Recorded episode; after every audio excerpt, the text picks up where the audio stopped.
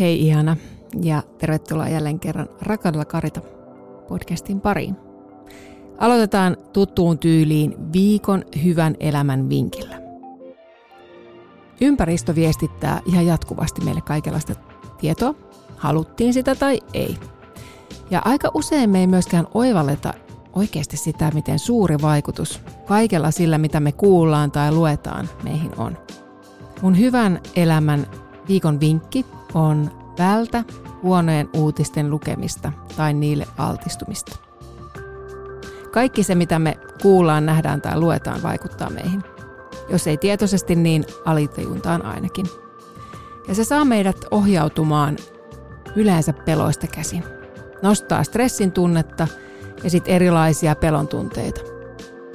Esimerkiksi mä itse huomasin aikanaan sellaisen, kun oli vuosia sitten oli, oli tota, taas tämmöinen talouden taantuma – ja joka puolella toitottiin koko ajan, että miten niin kuin nyt pitää säästää, nyt ei saa tuhlata mihinkään ja nyt on niin kuin ihan karmeet ajat ja ihan kaikille käy huonosti ja työttömyyttä. Ja ka- siis joka puolelta tuli tätä ihan kamalasti. Ja siihen aikaan mä siis luin ja kuuntelin uutisia. Ja mä huomasin kaupassa, että mä vertailin siellä jotain tomaattipurkkeja, että okei, tää, no on niin 50 senttiä halvempi kuin tämä toinen, että mä kyllä haluaisin ottaa tämän paremman, mutta kun tämä on 50 senttiä kalliimpi kuin tämä halvempi, niin heikkolaatuisempi, niin, niin kyllä mä taidan kuitenkin. Sitten mä pysään hetkinen, hetkinen, hetkinen, että miten tämä 50 senttiä, onko se mulle se ero, että et mun ei niinku kann, et onko sillä merkitystä mun taloustilanteessa? Mä huomasin, että ei. Mä huomasin, että no minkä ihmeen takia mä sitten tälleen vertailen kaikkia näitä tuotteita täällä kaupassa ihan hullullailla, niin että jopa niinku stressaa niistä ja pelon ohjaamana, niin mä huomasin, että se tulee kaikki niistä ulkoa annetuista totuuksista – ei mun omasta tilanteesta. Ja siinä hetkessä mä päätin, että okei, nyt riitti. Että mä en halua olla näissä fiiliksissä päivästä toiseen, että mulla on koko ajan pelko, paniikki, ahdistus, että miten meillä menee kaikilla huonosti. Ja siihen loppu. Ja mä en ole katsonut vuosiin siis itse uutisia. Totta kai, joo, mä kuulen kyllä merkittävät uutiset, ne tavoittaa mut aina ja varmasti. Ja mä huomasin tosi nopeasti, miten se ilman kaikkia uutisointia oleminen niin teki mulle hyvää. Siis mä olin poissa jatkuvien niiden huonost, huoneen uutisten ääreltä. Mun oma käytös muuttui, mun mielen tila muuttui, eikä mun mieli velonnut koko ajan siellä niinku uhkakuvien äärellä. Se oli tosi vapauttavaa. Mutta sen verran haluan sanoa, että missään niin kuin epärealistisessa, niin kuin, jossa ihme omassa kuplamaailmassa niin siinä ei mitään järkeä. Että ei totuutta kannata niin kuin kieltää tai itseään erkaannuttaa mistään. Mutta, mutta niin kuin, kuitenkin tämän viikon hyvän elämän vinkkinä haluaisin sun huomaavan, ihan vaan tiedostavan, mille ja millaiselle informaatiolle sä itse altistat päivittäin. Ja mitä se saa sussa aikaan. Ja sama pätee muuten myös uutisten lisäksi kaikkeen muuhunkin kuluttamaan mediaan, eli, eli tota, kaikkea, mistä sulle tulee sitä stimulaatiota ja, ja informaatiota, jossa huomaat niiden sisältöjen nostavan sussa pelkoa, epätoivoa, latistavan sun tunnelmaa, mm, kuluttavan sun energiaa ja ohjaavan sua jollain tavalla negatiivisen suuntaan, niin mieti, olisiko hyvä vähentää. Kokeilla, miltä tuntuu ja mitä toisenlainen valinta saa sussa aikaan. Mulle itselle pelkojen ja ahdistuksen tilalle tuli se vapauden tunne, jonka vuoksi mä oon hyvin valikoiva tänä päivänä, mille energialle mä haluan altistaa itseni. Ja tämä pätee siis ihan kaikkeen, eli ihmisiin, medioihin, uutisiin, kirjallisiin, painettuun sanaan, ihan kaikkeen. Äänimaailmaan, Mä oon tosi tietoinen siitä, miten kaikki vaikuttaa muhun. Ja mä en halua antautua vaan kaikille, että ihan sama, mä oon altis kaikille, mä oon elämä heittopussina. Ei, mä haluan toimia toisin. Mä oon huomannut, että mä jaksan hirveän paljon paremmin. Mä oon energisempi, mun mielen tila on myönteinen, positiivinen. Mä oon innostuneempi tulevaisuudesta myöskin. Mä näen mahdollisuuksia tulevaisuudessa koko ajan kaikkien uhkakuvien sijaan. Mä en ajattele, että no entä jos tämä nyt tämä hirveä epidemia tulee, tai entä jos tämä nyt jotain tapahtuu, ja entä jos, entä jos ei tapahdukaan. Ja mä yritän ja haluan nähdä sen hyvän mieluummin. kuin sen uhkakuvan, mikä ehkä saattaa tulla. Tai sitten saattaa olla, ettei tulekaan. Sitä paitsi on tutkittu, että 90 prosenttia, miettikää, 90 pinnaa meidän peloista ei koskaan toteudu. Hmm. No joo, kokeile, saatat yllättyä. Sen verran sanon. No sit sukelletaan päivän teemaan. Meillä on päivän teemana aiheena mindset. Eli mä avaan omaa ajatusmaailmaa ja sitä, miten mä suhtaudun eri elämän asioihin ja osioihin. Mä oon sitä mieltä, että oma asenne on super tärkeää, mikäli haluaa menestyä elämässä. Eli se menestyminen, niin se tarkoitti mulle sitä, että olla paras versio itsestään ja uskaltaa elää oman näköistä elämää. Niin, sitä se mulle tosiaan tarkoittaa. Ei siis titteleitä tai mm, materiaa tai mitä muutakaan, vaan tietynlaista vapautta elää oman näköistä elämää. Mä oon varmaan aina omannut asenteen, jossa mulla on halu mennä eteenpäin, oppia ja kehittyä jatkuvasti. Ja epäonnistumiset, ne on, toki ne niin kuin lannistaa, joo, en mä sitä kiellä, mutta usein, usein kuitenkin vaan niin kuin hetkeksi. Ja sitten siitä oppien eteenpäin. Asenteet tulee usein kotoa, mutta niitä voi aina onneksi muokata. Ja omaa asennettaan muuttaa, jos ei se palvele itseään. Ja tässä jaksossa käyn läpi mun ajatusmaailmaa eri teemojen ääreltä. Tavoitteena on tuoda teille inspiraatiota ja nimenomaan inspiraatiota kehittää sitä omaa ajattelutapaa, jos siihen on tarvetta. Mä avaan mun omaa mindsettiä ravinnosta, pettymyksistä, vanhemmuudesta, stressistä, työstä ja niin edelleen. Toivottavasti jakso inspiroi ja innostaa. Antaa ehkä osvittaa, miten mielentila ja asenne sulla itsellä toimii ja mikä taas sitten ei toimi. Mä uskon, että meistä jokainen saa perustan sieltä kotoa ja lapsuudesta. Voi miettiä, miten virheisiin ja epäonnistumisiin on suhtauduttu omassa lapsuuden kodissa. Kun sä mokasit, niin saitko sä osakses lannistavia moitteita tai kenties rohkaisevaa kannustusta yrittää uudelleen? Saitko sä mallin siitä, että epäonnistuminenkin kuuluu elämään? Että aikuisetkin mokaa. Tai ehkä sä sait osakses arvostusta, ihailua, kannustusta, vaan silloin, kun sä onnistuit erinomaisesti. Tällainen vuorovaikutus on omiaan vahvistamaan epäonnistumisen pelkoa. Uhattuna, kun on siinä tapauksessa koko ihmisarvo. Mä oon itse syntynyt Kuopiossa 76 ja ihan perus duunariperheeseen, siis työläisperheeseen. Meillä rakastettiin isosti ja oltiin lempeitä toisillemme. Huutoa ei meillä juurikaan kuulunut ja asioista voitiin aina keskustella ja neuvotella ihan sillä normaalilla äänenvoimakkuudella. Ja musta mulla oli sellainen olo, että mä pystyin niinku kertomaan ihan mitä vaan. Mitä mulla olikaan mielen päällä, niin pystyin kertoa sen. Eli avoimuus myöskin oli aina läsnä eikä mua tuomittu mistään oikeastaan.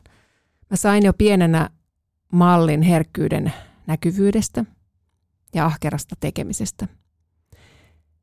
Meillä niin kuin arvostettiin tekemistä ja, ja työn tekoa, mutta sitä ei niin kuin nostettu mitenkään, tai titteleitä ei koskaan niin kuin jotenkin niin kuin nostettu tai titteleiden myötä ketään arvotettu. Eli se oli meille jotenkin sellainen ihan itsestäänselvyys. Meillä se koulutus ei ollut se suurin arvon tuoja tai arvo lainkaan. Hieno asia, joo, mutta se ei määrittänyt ihmisen arvoa. Mä sain myös mallin liikunnan ilosta, turvallisesta kodista ja läsnäolosta. Ja yrittämisestä, toisen auttamisesta ja elämästä nauttimisesta ja kiitollisuudesta sitä kohtaan, mitä on. Eli jos mä vaikka halusin jotain pienempänä, jonkun niin kuin rullaluistimet tuli mieleen. tai sitten skeittilauta. Molemmat mä halusin, kun ne oli trendilajeja aikanaan. Ja, ja sitten sit tota, niin mä, mä, sain kyllä ne aina, mutta mä sain aina niin kuin jostain ale kaupasta halvimman mahdollisen version, semmoisia niin ihan jostain niin kuin halpahallista aina sen kaikista halvimman version, niin mä sain aina sellaisen. Ja mä olin superkiitollinen niistä. Eli en koskaan, ei mulla ollut ikinä. Sitten kun mä rupesin tekemään rahaa aikanaan, niin mä muistan, että mä ostin mun ensimmäiset levikset. levisi 501. Ne oli silloin kova juttu. Mutta ei mulla ollut niin kuin mitään nuorempana, mitään ikinä merkkejä mistään. Ja vaikka ympärillä oli lapsia, joilla oli ja muuta, mulla ei ollut koskaan, eikä mä haitannut mitään. Mä arvostin sitä, mitä mulla oli. Ja mä olin kiitollinen ihan kaikesta. Ja vaikka mulla oli superihana lapsuus, niin mä haluan samaan väliin tähän heti sanoa, että jos sulla ei ole tämmöistä kokemusta, jos sulla on kaikkea muuta kuin kaunis muisto lapsuudesta, niin ei haittaa. Muutos on aina mahdollinen. Mutta ensin sun tulee tiedostaa sun omat ajatukset, sun oma ajatusmaailma ja mistä se tulee. Ja muista, että ne taidot ei ole siitä kiinni, millaisena henkilönä sä synnyit, vaan sun omasta panostuksesta. Mä en nuorempana kokenut olevani mitenkään erityisen lahjakas tai taitavaa oikein missään. Mä olin ihan ok tosi monessa jutussa, mutta en huippu yhtään missään. Mä olin myös melko epävarma mun osaamisesta ja vähättelin itseäni tosi usein. Mä myös vertailin itteeni mun isosiskoon, joka oli hyvä koulussa, kolmen Ln ylioppilas ja, ja tota, myöhemmin meni yliopistoon ja hiihti myös Suomen mestaruustasolla kilpaa. Ja hänen verrattuna niin mä koin tosi, tosi usein olevani aika lailla monessa heikompi ja huonompi. Vaikka meillä ei kotona mitenkään arvotettu, mutta se oli mun oman pääsisäinen juttu. Ja, ja tota, mä oon kuitenkin ollut aina se, joka on nähnyt aina lasin puoleksi täynnä ja uskonut, että elämä kantaa. Ja se suurempi asenteen ja mielentilan muutos, mikä on oikeastaan mahdollistanut ja tehnyt sen, mikä mä oon tänä päivänä tässä näin, niin se alkoi ehkä hiljalleen sieltä nuoruusvuosien jälkeen, kun mä kasvoin ihmisenä ja mä tutustuin itseeni ja sitä kautta siihen, että kuka mä oikeasti oon ja mitä mä haluan. Ne suurimmat harppaukset eteenpäin kohti tämän hetkistä mindsettiä, niin tuli ihan varmasti kaikkien kirjojen kautta ja erilaisten opintojen myötä, sitten meditaation kautta. Meditaatio on mulle antanut tosi paljon myöskin. Se on avannut mun silmiä monessa ja myöskin vaikuttanut mun mindsettiin. Mä ajattelen, että mahdollisuuksia on ihan kaikkialla ja että mä voin itse vaikuttaa siihen, miltä elämä tuntuu ja millaista se on. Mä koen olevani etuoikeutettu tosi monessa ja että mua on siunattu paljolla hyvällä mun elämässä. Mutta mä en kuitenkaan ole saanut mitään ilmaiseksi.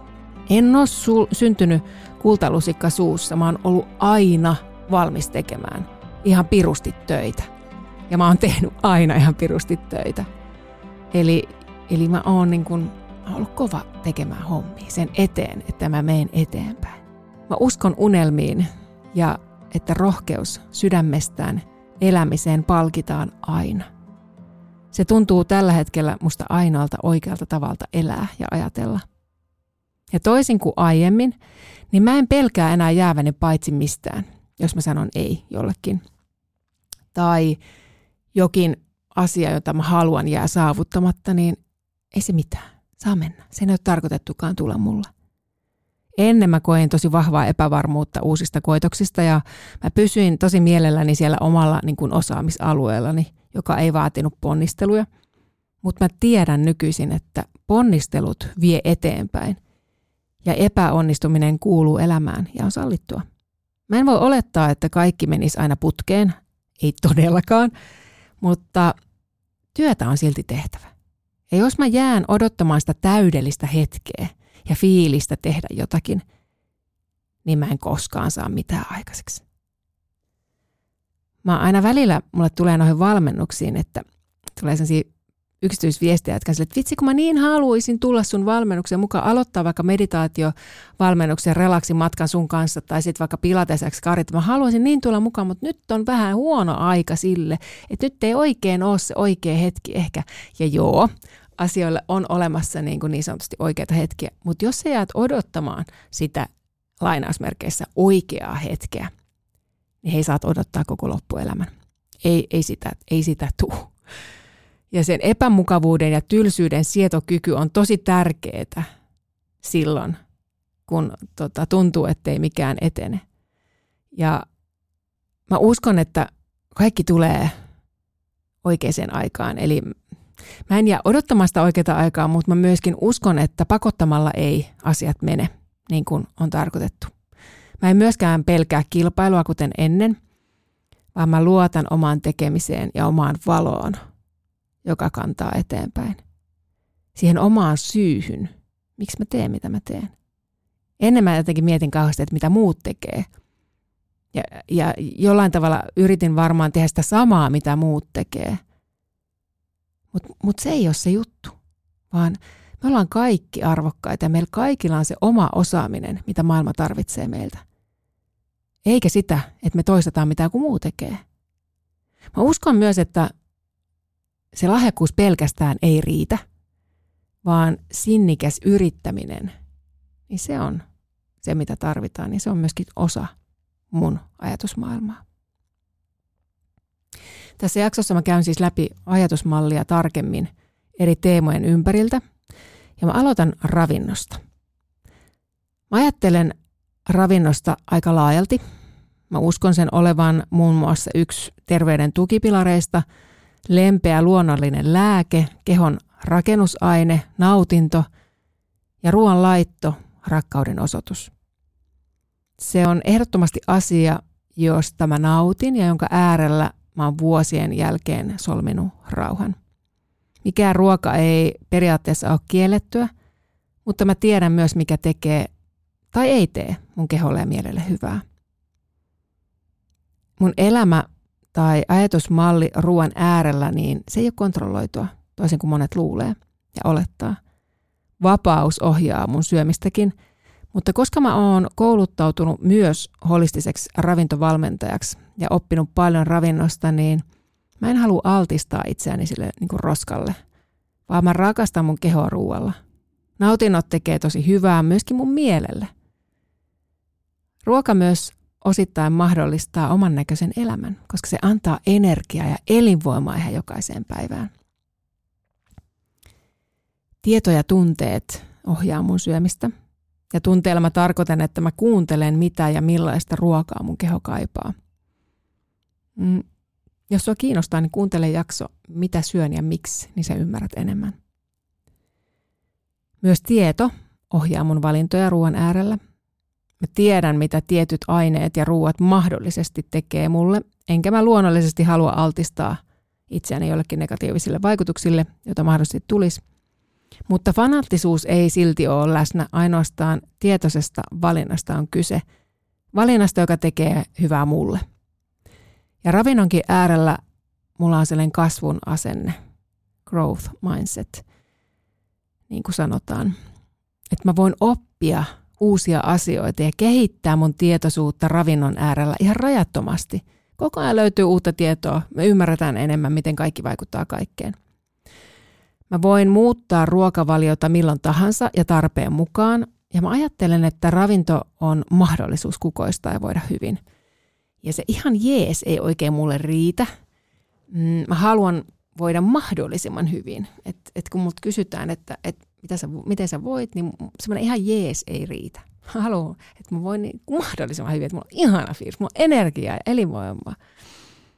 Ja sama, samaan lauseeseen mä haluan niin lisätä sen, että mä en kuitenkaan halua nipottaa tai rajoittaa, sillä sitäkin mä oon joskus tehnyt, eikä se palvele mua. Sitten mennään vastoinkäymisiä pettymyksiin, koska ihan kaikki me kohdataan elämässä vastoinkäymisiä – Toiset enemmän kuin toiset, mutta ihan kaikille meille tulee niitä vastaan. Tunteet kuuluu ihmisyyteen ihan erottamattomasti ja olennaisesti. Tunteet viestii meille, että millaisessa tilanteessa me ollaan ja mitä ne tilanteet meille merkitsee.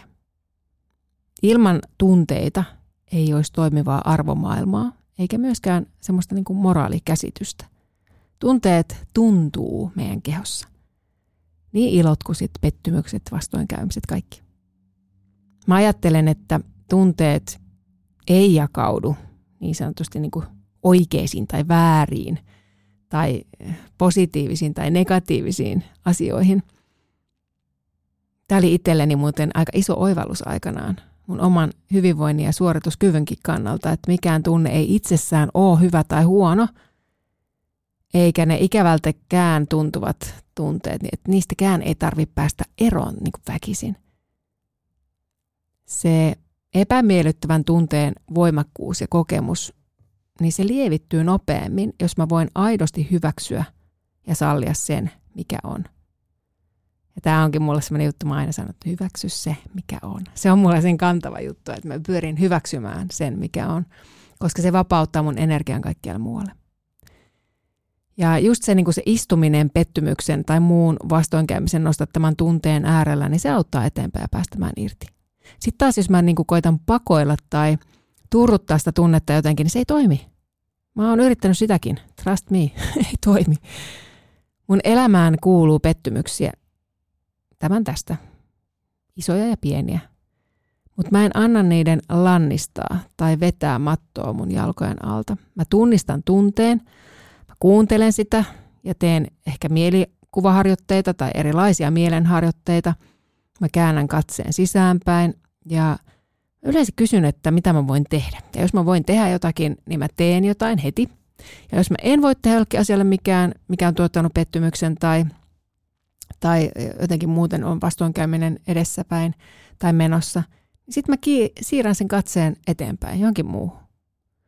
Ja mä myöskin huomaan sen, että kun mulle tulee se niin kuin NS-negatiivinen tunne, eli siis negatiiviselta tuntuva tunne, niin mä voin aina pysähtyä myöskin siihen, että hei, tämä tuntuu musta negatiiviselta. Tai tämä tuntuu musta ikävältä, mutta tämä ei itsessään ole hyvä tai huono.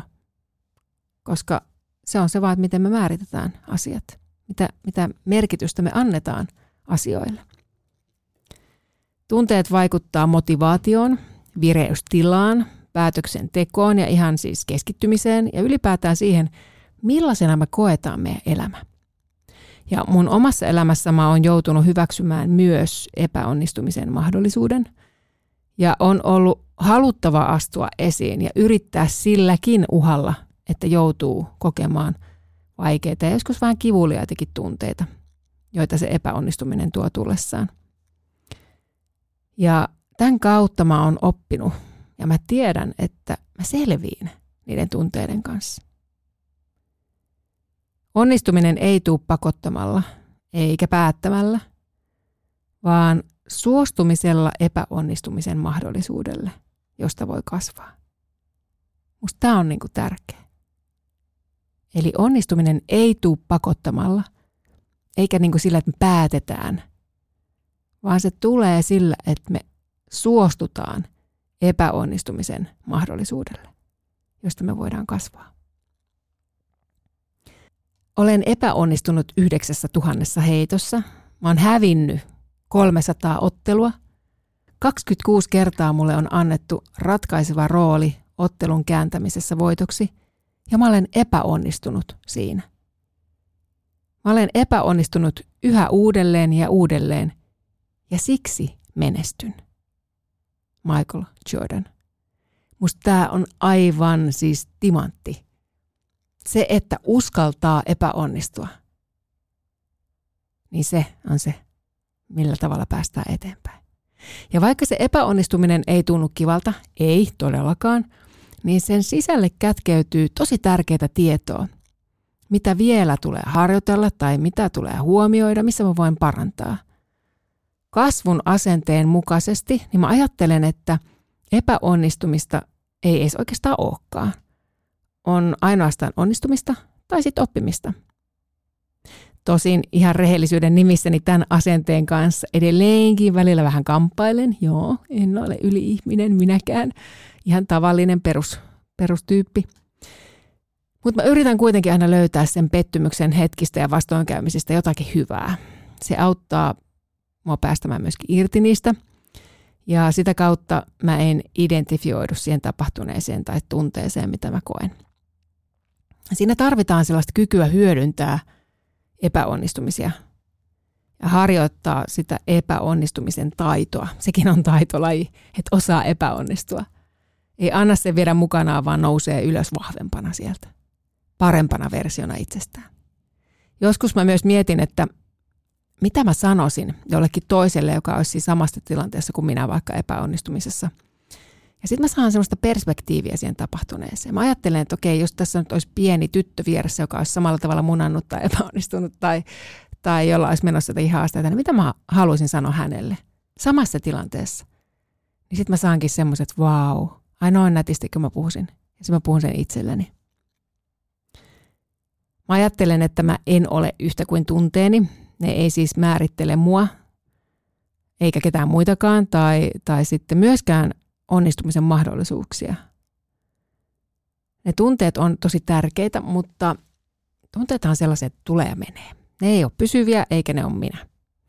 Ja jos en mä koskaan epäonnistu, pety tai sit kohtaa haasteita, niin silloin se on mulle merkki siitä, että mä en oikeasti haasta itteeni tarpeeksi.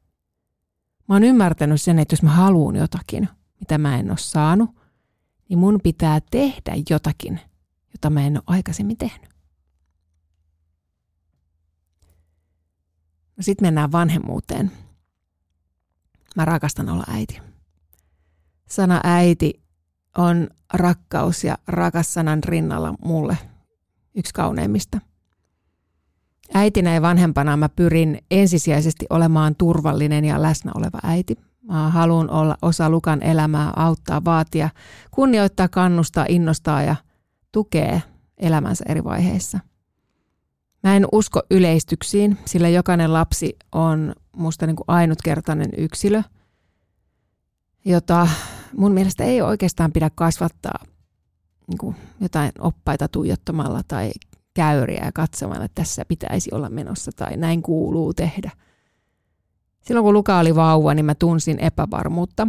Mä muistan niitä hetkiä, kun mä teekö mä oikein ja osasinko mä olla hyvä äiti ja kasvatanko mä ollenkaan oikein ja mitä nyt pitäisi niin kuin tehdä – ja mä näin myöskin sellaisen videon, joka oli kuvattu sikiöstä, kun se oli kohdussa. Vanhemmat riiteli ja sitä sikiöä kuvattiin sen riitelyn aikana. Ja mä näin, miten se sikiö, se pieni vauva siellä kohdussa, niin kouristeli ja sätki. Ja se näytti siis niin hurjalta. Se näytti ihan kamalalta. Ja mä mietin, että, että voi hemmetti sentään, että mä oon ennen Lukan syntymää jo traumatisoitunut koko lapsen. Me nimittäin rakennettiin taloa koko raskausajan aikana. Ja kyllä, stressikerroin nousi ja pinna oli superkireellä ja kyllä, tapeltiin, riideltiin ja mun miehellä on vielä tosi kova ääni. Sen äänen volyymi nousee helposti, äh, joka niin kuin stressaa mua ihan hirveästi, niin siis näin mielessäni, miten se lapsi on joutunut jo mun kohdussa kärsimään meidän ja mun käytöksestä – mutta onneksi mulla oli kavereita, kanssa äitejä, joiden kanssa voin keskustella ja myös omia tota, mielentaitoja oli jo silloin, joiden avulla mä pystyin niin kuin, luottamaan myöskin itseeni äitinä. Mä pystyin rakentamaan sen luottamuksen itseeni äitinä. Ja vaikka mä en ollut se leikkivä äiti, vaan mä enemmänkin tykkäsin touhuilla Lukan kanssa milloin mitäkin, me oltiin siis aina yhdessä ja puuhaa riitti, niin mä tiesin, että Mä olin se paras äiti mun lapselleni. Mä edelleenkin, mä oon paras äiti mun lapselleni. Mä oon ennenkin sanonut, että Luka on mun guru. Lapset on niin aukinaisia ja, ja tota, puhtaita niin sanotusti ja viisaita ja vanhemmuuden paras peilikuva. Mä en ole koskaan arvottanut enkä halua tai valitse arvottaa mun lasta suoritusten mukaan. Yrittämistä mä kannustan aina ja luotan myös esimerkin voimaan. Mun oman lapsuuteni kouluaikojen traumat ohjailee helposti mun käytöstä ja mä tiedän, että mä en halua samaa Lukalle. Ja sen takia mä toimin toisin. Eli mä oon niistä omista kokemuksistani oppinut ja mä oon tullut tietoiseksi siitä, että mä en halua että Lukalle käy niin. Ja mä toimin sen takia eri tavoilla kuin mitä mun parhaan ystävän isä teki aikoinaan. Arvotti kokeiden ja keskiarvon mukaan ja lyttäsi mun itsetunnon lattian rakoon ja niin poispäin. Onneksi omat vanhemmat ei mulle tehnyt niin. Ne ei pakottanut mua mihinkään, vaan anto vastuuta mulle. Kaikessa, myöskin koulussa, ihan kaikessa. Mä itsekin annan paljon vapautta, mutta myös selkeät ja vahvat rajat. Sillä mun ajatusmaailma on se, että rajat, lapselle annetut rajat, niin ne luo ja tuo turvaa ja tekee hyvää lapselle.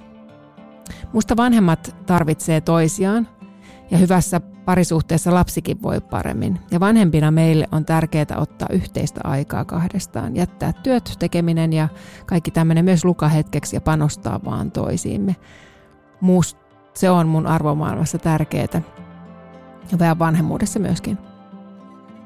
Jo muutaman tunnin ajan, niin se tekee jo hyvää tai sitten hiukan pidempään, jolloin sitten lapsi menee tuonne ukin luoksi kyläilemään. Musta me ollaan parempia vanhempia, kun meillä on aikaa toisille ja meillä menee parina hyvin. Ja meillä on tahtotila yrittää yhdessä, jatkaa yhdessä. Ja myöskin tahto ja valinta rakastaa toisiaan. Mulle on ollut aina tärkeää, että parisuhteessa ja lapsen kanssa säilyy avoimuus. Tunteita saa näyttää ja niistä kertoo. Ja mä usein kysyn Lukalta tavalla tai toisella, että miltä tuntuu. Haluan auttaa tunnistamaan tunteensa ja myöskin ymmärtämään niitä. Mä haluan vanhempana olla kiinnostunut puolisosta sekä lapsesta, kuunnella, keskustella ja olla läsnä. Musta kiintymys syntyy sieltä jokapäiväisestä yhdessäolon hetkistä. Se luo semmoista perusluottamusta elämään sekä lapselle että meille vanhemmille. Mä uskon, että kiintymyksen kautta lapsi oppii rakastamaan. Lähellä oleminen, koskettaminen ja yhdessä tekeminen antaa arkipäiväisyydelle semmoisen uuden ehkä ulottuvuudenkin. Mä huomaan kyllä, että lapsen kasvaessa asiat vähän muuttuu. Me halitaan edelleenkin joka päivä, lukaan siis 12 nyt. Mutta esimerkiksi niin kuin hiuksia ei saa enää silittää. Mä huomaan, että hän heti väistelee. Hän on siis pitkät äh, kiharat hiukset. Ja mm, nehän totta kai musta olisi ihanaa niitä räplätä, mutta ei. Hän hiuksia ei saa koskea. Älä viitti, äiti, ei ole kiva juttu. ja tota, joo. Joskus tuntuu myöskin, että, että kun nämä asiat muuttuu ja lapsi kasvaa ja hyvä niin, että kasvaa, mutta jotenkin tuntuu, että, että vaikka se lapsella ehdottomasti on lupa kasvaa aikuiseksi, niin tälle äitinä tuntuu, että se aika menee vähän liian lujaa. Ja etenkin kun mulla on vain yksi lapsi. Mutta mä valitsen olla siis siinä lapsen vierellä ja kulkea kanssaan ja tukea ja olla saatavilla aina kun tulee tarvetta. No joo, se riittämättömyyden tunne kyllä nostaa edelleenkin joskus päätään, etenkin koska mä teen paljon töitä ja toisaalta mä haluaisin viettää aikaa etenkin esimerkiksi kesällä enemmän Lukan kanssa ja mahdollistaa kivoja kesäpuuhia ja, ja siksi esimerkiksi uutta kirjaa ei tänä kesänä synny. Musta mä haluan nyt antaa aikaa ihan eri asioille. Nyt on aika palautua ja viettää aikaa rakkaimpien kanssa. Sekin on osa mun ajatusmallia. Ja mä oon myös sitä mieltä, että vaikka mä teen paljon töitä, niin mä oon aina saatavilla ja teen suurimman osan töistä myöskin kotoa käsin, joten mä oon aina siinä. Ja sitten kun me ollaan yhdessä, niin mä oon kokonaan siinä. Ja mä oon myös huomannut sen, että että miten se riittämättömyys useimmiten kumpuaa siitä, että joku toinen toimii toisin ja sitä vertaa itseään toisin. Heti kun mä saan kiinni itteeni tästä, että mä huomaan vaikka, että no, no, toi äiti toimi noin se vei hienosti tuonne jonnekin ihanaan jännittävään paikkaan ja vau, kun niillä on kiva ja kaikkea. Ja mä huomaan, että mä vertaan itseni sillä puolittain tiedostamatta tähän tilanteeseen, mitä mä näen, niin mä pysähdyn. Ja mä haluun, valitsen prosessoida – sitä omaa riittämättömyyden tunnetta, mikä mä huomaan, että nousee. Ja mä usko, usein myöskin sanotan niitä ajatuksia mun puolisolle tai joskus myöskin Lukalle. Että mä niinku kerron, että miltä musta tuntuu. Että mä haluaisin ehkä näin, mutta nyt tämä tilanne on tällainen. Että jotenkin se helpottaa. Ja mä haluan vanhempana myöskin näyttää ja sanottaa, että kaikki tunteet on ok ja että tunteitaan saa näyttää. Kaikesta voi kertoa ilman pelkoja ja mä haluan olla siinä vierellä. Valitsen olla siinä vierellä ilon, surun ja järkytyksen ja rauhan ja onnistumisen ja pettymysten äärellä. Mä haluan näyttää, mitä on hellyys, huolenpito ja rakkaus ihan sillä omalla toiminnalla. Perhe ja rakkaus on mun arvoja. ja ne ohjaa mun toimintaa ja valintoja ihan joka ikinen päivä. No sitten puhutaan mindsetistä stressin ja jännityksen äärellä. Mulle jännitys kertoo useimmiten, että joku asia on mulle tosi tärkeä. Mä oon ehkä jonkun uuden äärellä ja menossa mun mukavuusalueen ulkopuolelle.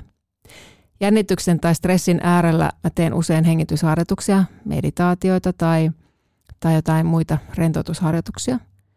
Ja näitä mä myöskin ohjaan meditaatio-ohjaajana ammatikseni tuossa Relax-valmennuksessa. Monipuolisia keho- ja mielen optimointityökaluja ja harjoituksia. Ja kun mua jännittää tai mä stressaan, niin mä pyrin myös puhumaan itselleni kannustavasti. Se ei ole aina helppoa, mutta sisäinen puhe on super tärkeää. Ihan, ihan siis menestymisen ja kaiken kannalta. Elämän kokemuksenkin kannalta. Nykypäivän meno aiheuttaa ihan valtavasti hämmennystä ja huolestuneisuutta ja negatiivista stressiä. Ja mä ajattelen, että ajoittainen stressi on hyvästä. Siis stressi itsessään ei se ole paha juttu. Se saa mut toimimaan ja se lisää mun tehokkuutta sekä aikaansaamisen voimaa. Mutta sitten jos se stressi niin kuin kroonistuu, niin sitten saattaa tulla ongelmia. Mun voimat saattaa ehtyä ja kynttilä palaa sieltä molemmista päistä ja sitten voi olla, että me uuvutaan. Tarvitaan voimantumista ja uutta perspektiiviä asioihin, mikä auttaa taas sitten näkemään – uusia strategioita vaatimusten ja resurssien tasapainottamiseen. Mulle resilienssi eli toi muutosketteryys tai henkinen palautumiskyky, niin se on tosi tärkeä. Se auttaa pääsemään takaisin sinne omaan voimaan. Silloin kun me ollaan luisumassa alaspäin tai ollaan siellä stressin pyörteissä. Resilienssi, stressin hallitseminen ja ennaltaehkäiseminen merkitsee mulle elämänhallintaa ja elämäntaitoa myöskin. Omat tunteet on mulle tässäkin ihan kaiken A ja O. Ne kertoo mulle, onko jokin perustarpeista tyydytetty tai onko se uhattuna. Semmoinen niin sanottu lainausmerkeissä hyvä tunne ilmoittaa mulle, että tämän hetken tärkeimmät tarpeet on tyydytettyjä.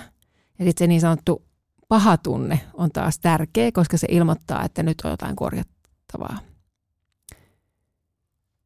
Mä myös uskon, että suhtautumalla stressiin oikealla tavalla ja muuttamalla tapaa ajatella tai puhua stressistä, niin me muutetaan myös sen kehon vastetta siihen. Eli tässä on just se mindset, että miten sä valitset suhtautua ja ajatella stressistä. Mä oon itse opetellut olemaan ok stressin tunteen äärellä ja mä tiedän, että tauko tulee ja teen säännöllisesti päivittäin harjoituksia – resilienssin vahvistamiseksi. Mä uskon, että säännöllisellä meditaatiolla ja rentoutusharjoitteilla me kaikki voidaan saavuttaa sekä fyysisesti että psyykkisesti tasapainotila. Rentouttamalla lihaksia me saadaan aikaan autonomisen hermoston, eli tahdosta riippumattoman hermoston, sympaattisen ja parasympaattisen osan keskinäinen tasapaino. Niin, että kumpikaan niistä ei dominoi, vaan ne molemmat toimii optimaalisella tasolla kumpikaan puoli ei silloin niin kuin käy yli tai alikierroksella. Ja musta on tärkeää säännöllisyys. Ehkä niin kuin se on tärkeintä, voisi sanoa näin. Ja miten syvä se rentoutumisen tila oikein on noissa harjoituksissa. Eli säännöllisyys, säännöllisyys, säännöllisyys se pätee niin moneen muuhunkin juttuun, mutta myöskin tuohon resilienssin ja, ja mielen ja hermoston rauhoittamisen kanssa. Rentoutuminen silloin tällöin tekee nimittäin ihan hyvää, joo, se on kaikille superhyvä juttu. Mutta jos sun tarkoituksena on oikeasti käyttää sitä ennaltaehkäisevänä keinona tai parannuskeinona johonkin tiettyyn vaivaan, niin sit sitä tulee toistaa ihan päivittäin, mielellään. Säännöllisesti kuitenkin, mutta, mutta tota, jos mahdollista, niin päivittäin.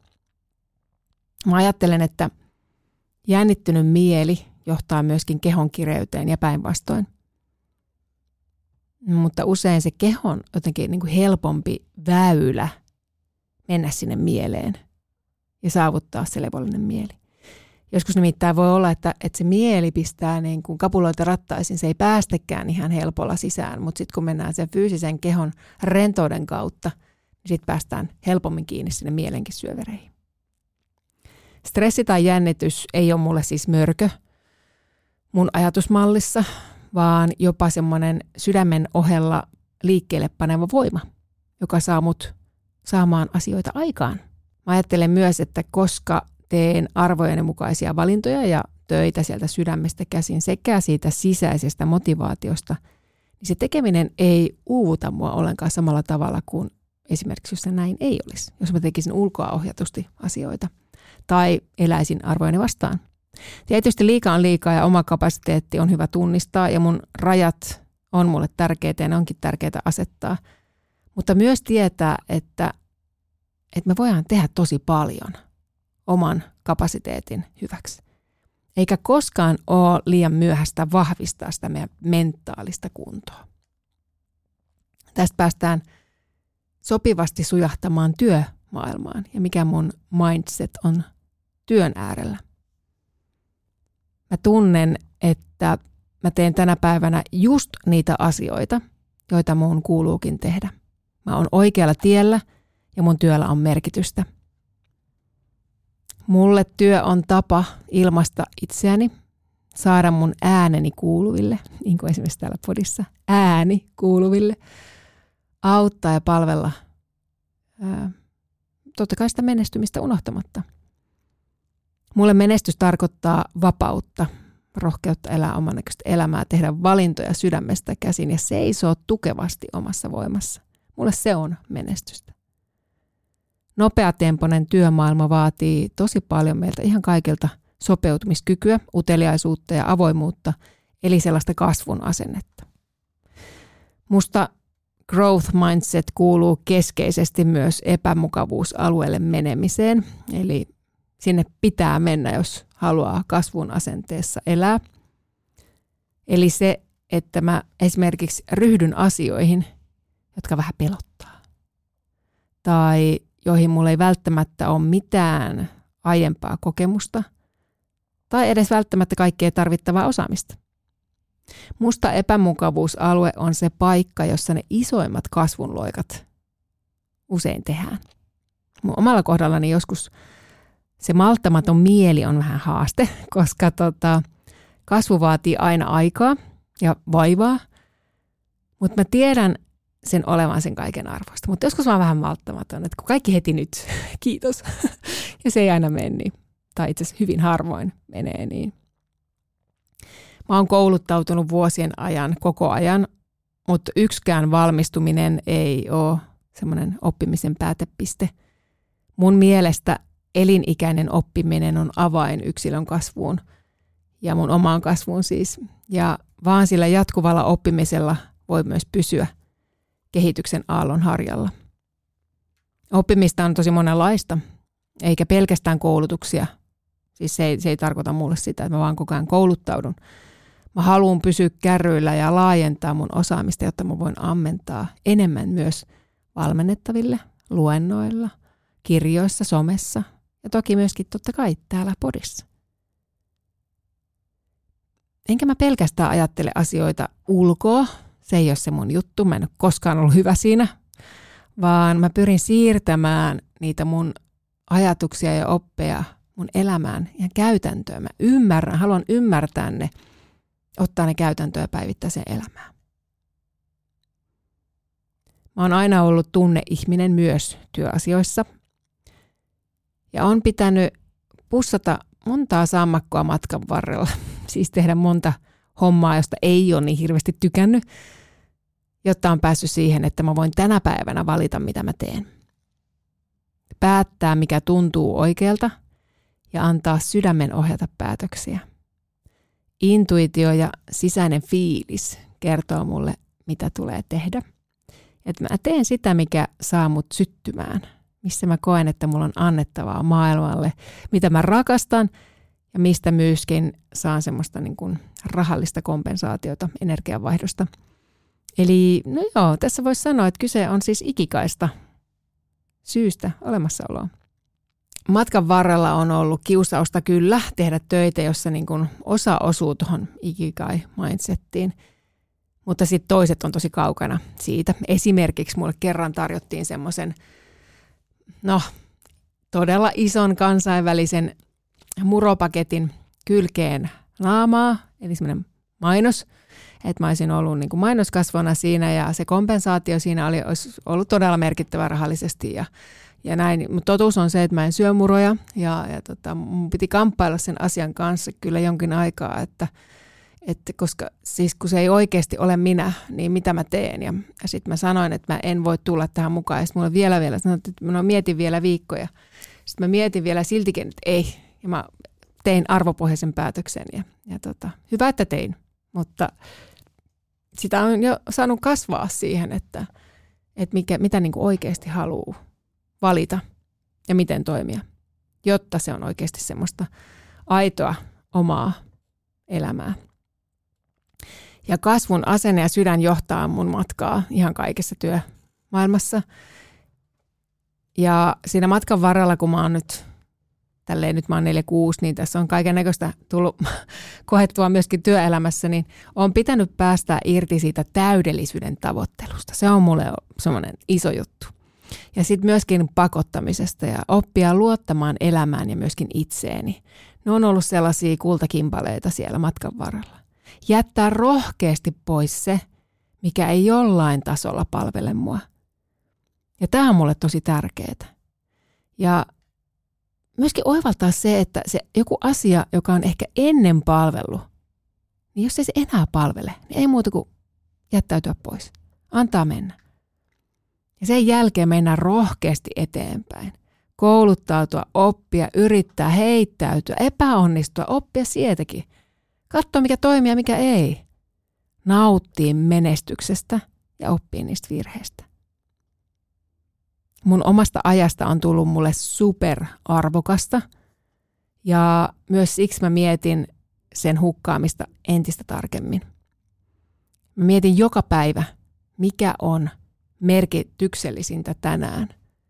Se on semmoinen kysymys, mitä voisi oikeastaan kaikki kysyä. Et mikä on merkityksellisintä tänään? Ja nimenomaan mulle.